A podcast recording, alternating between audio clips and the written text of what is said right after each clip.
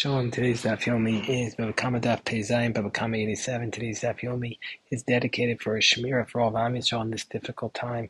Daf Yomi tells us on Pezayim number Aleph that Rabbi Yehuda says that a Summa is Pater, a Mitzvah Samuris B'Torah, that a blind person is exempt from all the mitzvos in the Torah. Now, Rav Yosef was blind, and Rav Yosef said, Meiresh Havamina, at first when I heard this, that somebody said the law is like Rabbi Yehuda, I said, ah, I said, at first, when I heard this, I said, whoever will tell me that the law is like Rabbi Huda, I would, who says the blind person is exempt from the mitzvos, I will make him a big party for the rabbis. Avinu Yom Rabbana. Why? Because I'm not commanded and I do the mitzvos. But now that I heard the teaching of Rabbi Chanino, who says, Gadol mitzvah misha mitzvah it's better to be commanded to do a mitzvah than uh, that one who's commanded to do it and does it is greater than the one who's not commanded.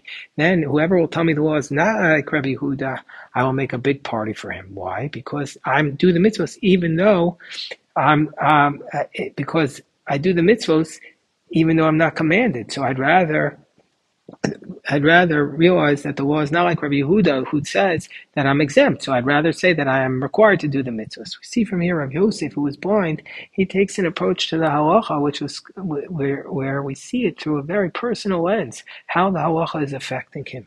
It's one of the most sensitive and powerful gemaras to read about how a great rabbi like Rabbi Yosef was was was dealing with a, a difficult ruling from Rabbi Yehuda.